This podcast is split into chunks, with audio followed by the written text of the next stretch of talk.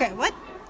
That I am going to find more information for tomorrow so that Maya can write it and we can have a lot of information about reptiles. Thank you. Where do you do the research? Where are you looking for information? In YouTube, I am looking videos and there they tell me a lot of things that I can learn. Wow, that's really interesting. Thank you, love.